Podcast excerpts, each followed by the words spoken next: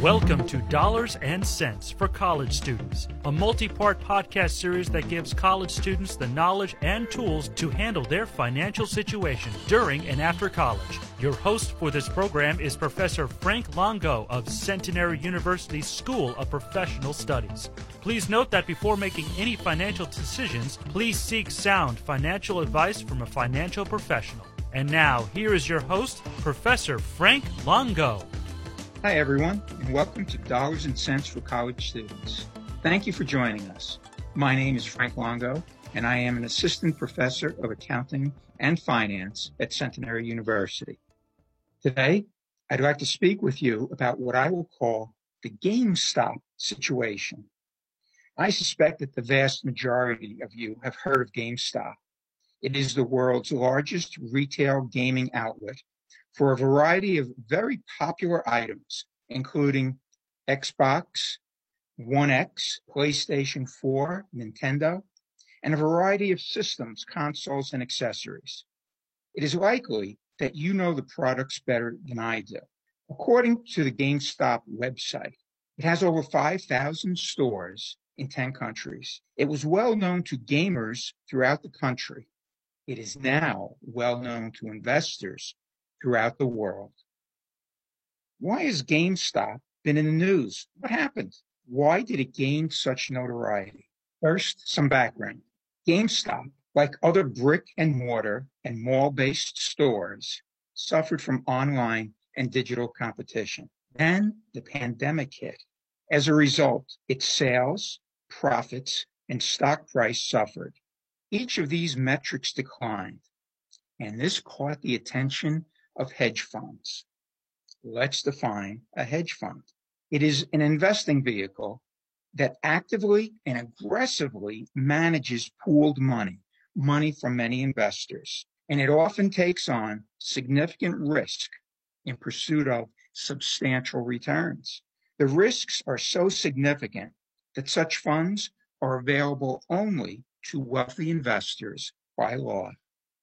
They are, however, subject to less regulation than mutual funds and investments that are available to all investors. Hedge funds are one of many large investors. A number of hedge funds recognized GameStop's financial difficulties and believed it would go out of business, which of course would, would cause its stock price to drop probably to zero. This created the perfect scenario for hedge funds to profit from GameStop's falling stock price. They used a legal and long-standing technique to profit from GameStop's financial problems. It's called short selling or short sale or a short squeeze. They essentially mean the same thing.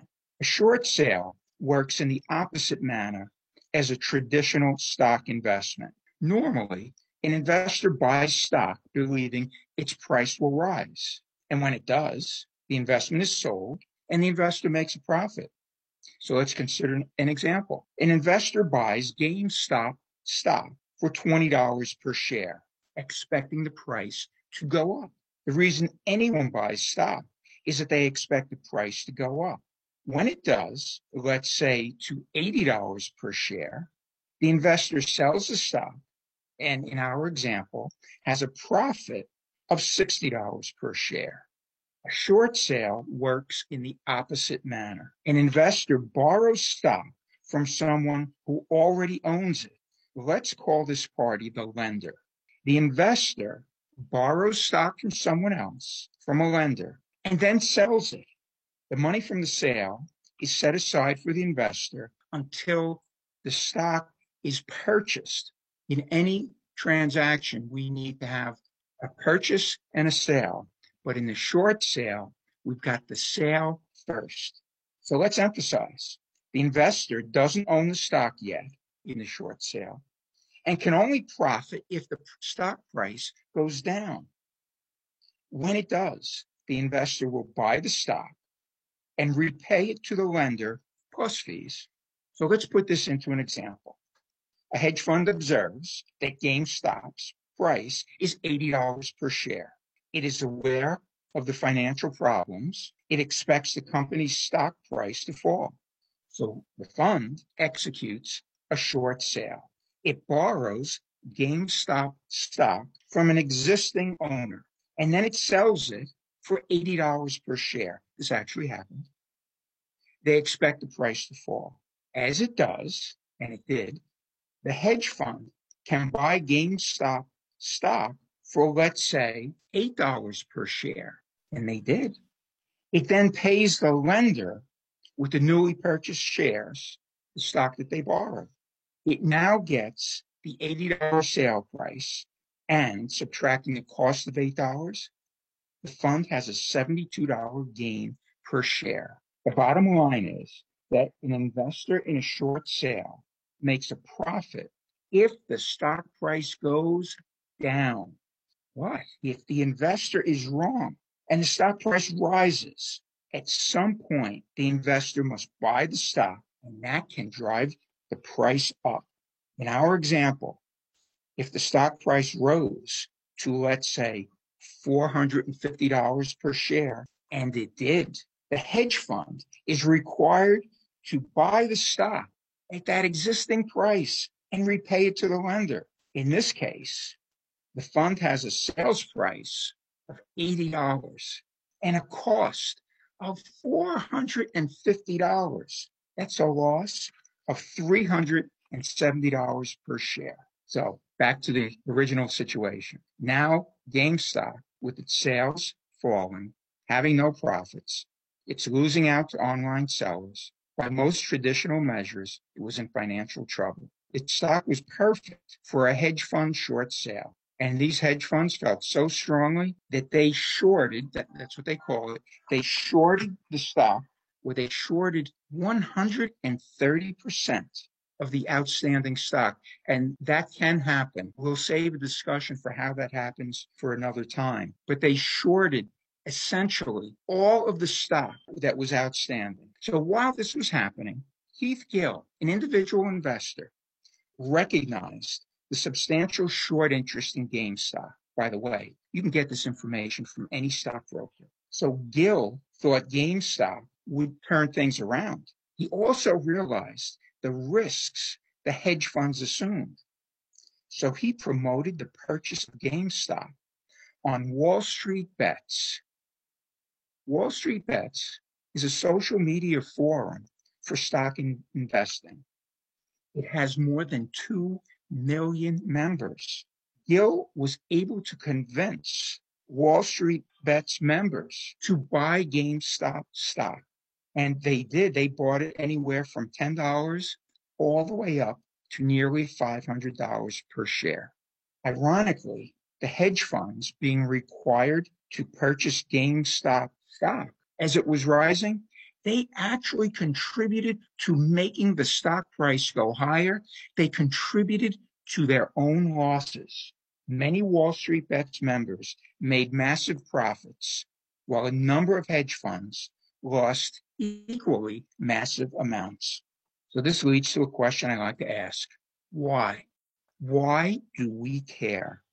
Especially college students and new investors. So why do we care? Well, we need to understand this situation so we can make good investing decisions.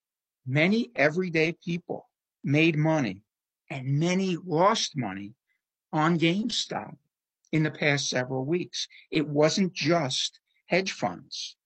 The Wall Street Journal said, and this is a quote, the GameStop situation pitted Wall Street against everyday people. And I think it did. Many people resent hedge funds and ultra rich people. They say the system favors them. I think in many ways it does. They can afford to lose money and take risks that the average person can't take. But I feel that we can learn from anyone what to do, what not to do. So here's what I have learned from this situation. The stock market involves risk and volatility. And it's important to recognize risk and especially the risks that are worth taking.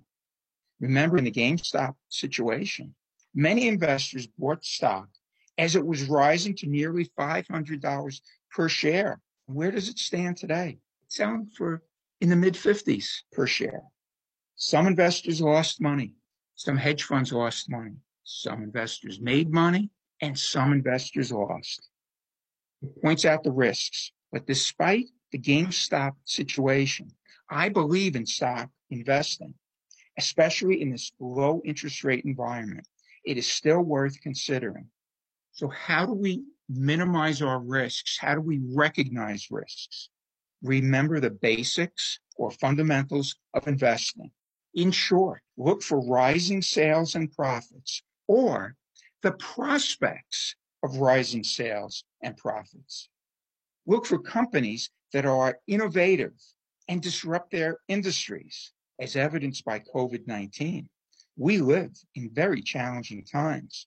The challenges create opportunities. This is an extremely innovative era, and there will be great improvements in many fields, including technology, car and truck manufacturing, energy, medicines and vaccines, to name a few. Look for these opportunities, carefully evaluate and understand the risks that are worth taking. In our next show, we will discuss specific companies and their prospects and the risks they pose and how to limit them in this ever changing environment.